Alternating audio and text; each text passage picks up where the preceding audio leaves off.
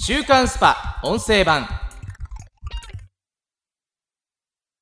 こちらのオーディオブックは週刊スパ。2021年11月9日16日合併号より特集嫌われる中年の肖像をお届けします。アプリでダウンロードできる添付資料で写真や図表がご覧いただけます。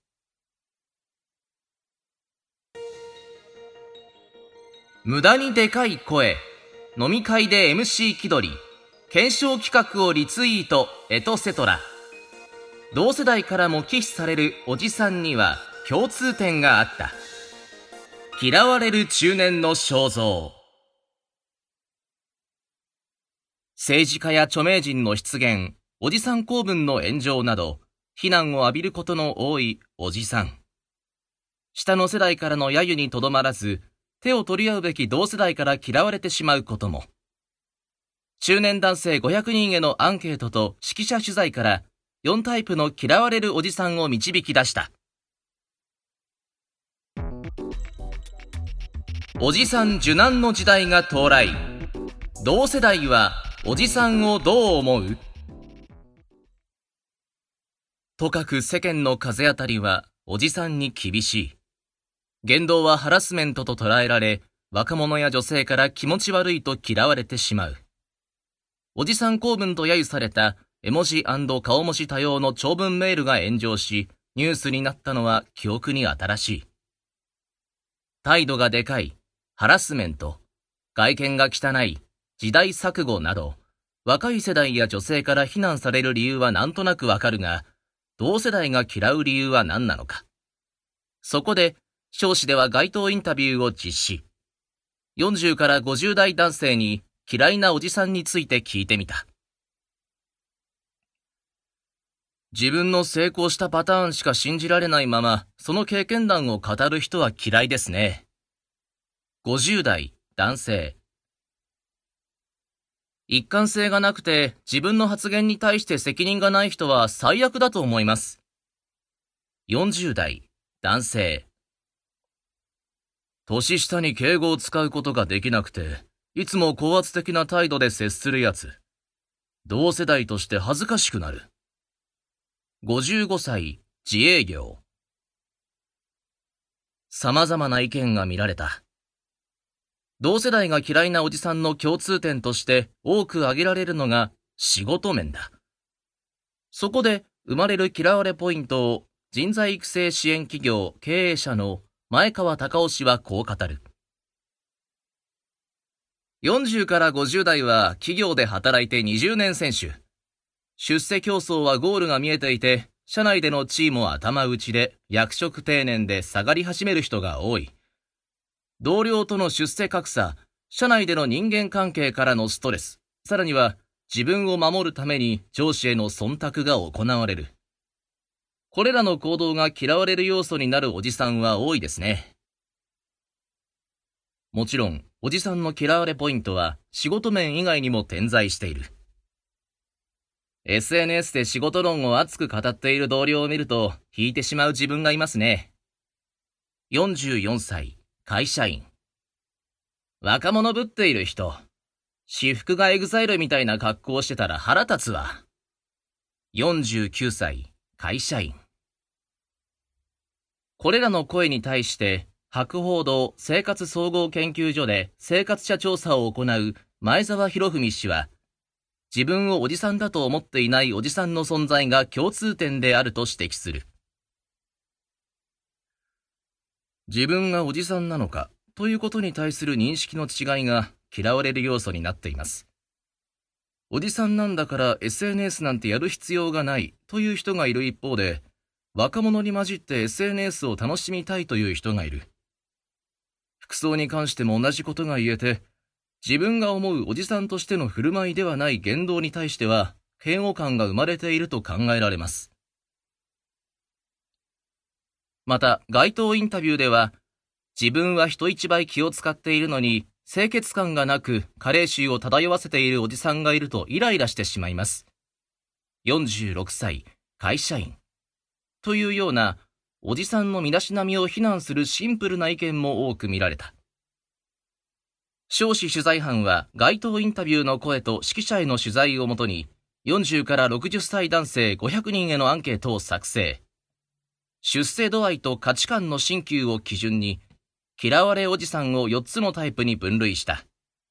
次からは、それぞれのタイプの言動を独自に算出した嫌われ指数を基準に紹介していく。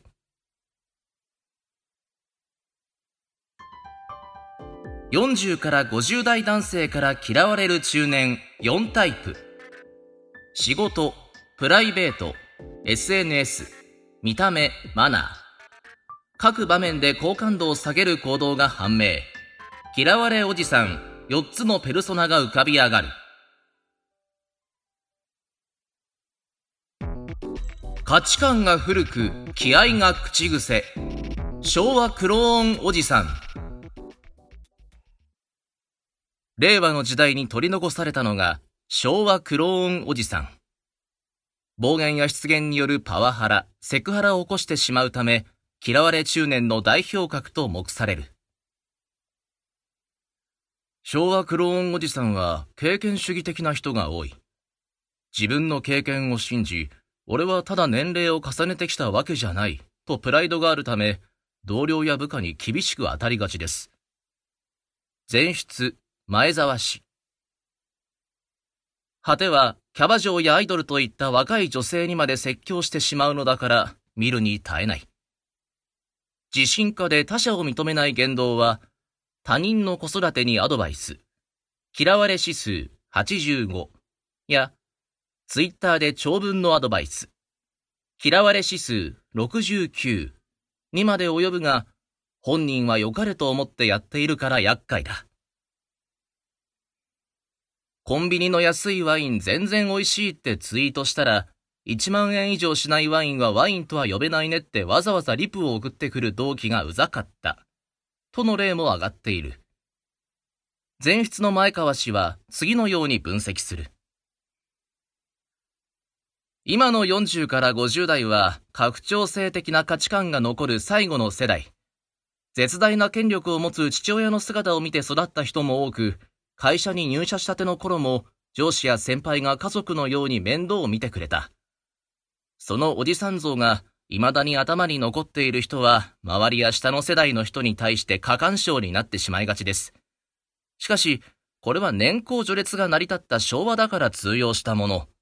中年がお金も権力も失いつつある令和の時代には通用しづらいですね。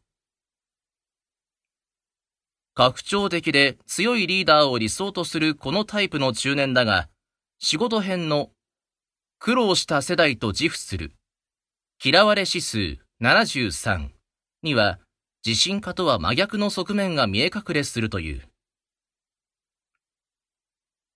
こういうことを言う人は自分は冷や飯を食ってきた世代だ。自分の実力があって時代が良ければもっと上に行けたはずだ。という認識が頭の中に強くあるんです。本来自信家というのは成功体験が多いからなるものなのですが、彼らはその実績をあまり詰めていない。なのに理想としてはみんなを引っ張るリーダーであり続けようとしている。そこに大きな自己矛盾が発生し、不満が溜まっていくんです。前川氏。理想と現実の狭間で苦悩するおじさん。それが愚痴っぽい性格や、人混みで邪魔なら人にぶつかりに行く、嫌われ指数77などの理不尽な行動にも現れてくる。高すぎる理想と自身の格好悪さのギャップを受け入れられない人は、昭和クローンおじさんまっしぐらだ。仕事のやる気はゼロ。他者評価を気にしない。妖精おじさん。会社にいない。いたと思えば何をしているかはわからない。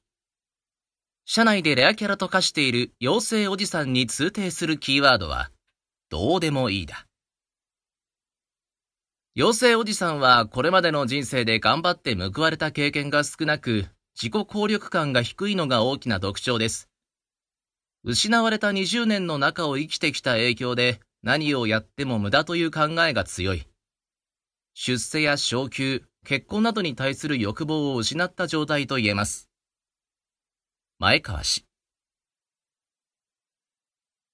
出世欲がないため、責任ある仕事を回避、嫌われ指数90、するのはもちろん、ワークライフバランスという言葉を言い訳にして、会社に来ない、嫌われ指数81、こともしばしば。かといってプライベートが充実しているわけではなく、ツイッターで検証ばかりリツイート、嫌われ指数70など、省エネな印象を受ける。40代の男性は度重なる不況の煽りを食らい、報われた感が低い。燃え尽き症候群のようになってしまった人が少なくありません。定感が強い世代であり、その影響は仕事以外の部分にも色濃く現れています。前澤氏。他人にどう思われようが気にならず、黄ばんだワイシャツ、嫌われ指数91。早口が汚い嫌われ指数82など、身だしなみに気を使えない。無気力、無頓着なだけにも思えるが、事態は意外にも深刻だと前川氏は語る。養成おじさんルートの先にあるのが中高年のうつや引きこもり問題です。正社員が安泰という時代ではないので、首を切られたダメージの大きさに再起できないかもしれません。妖精というネーミングでも抱えている問題は可愛くない週刊スパ音声版。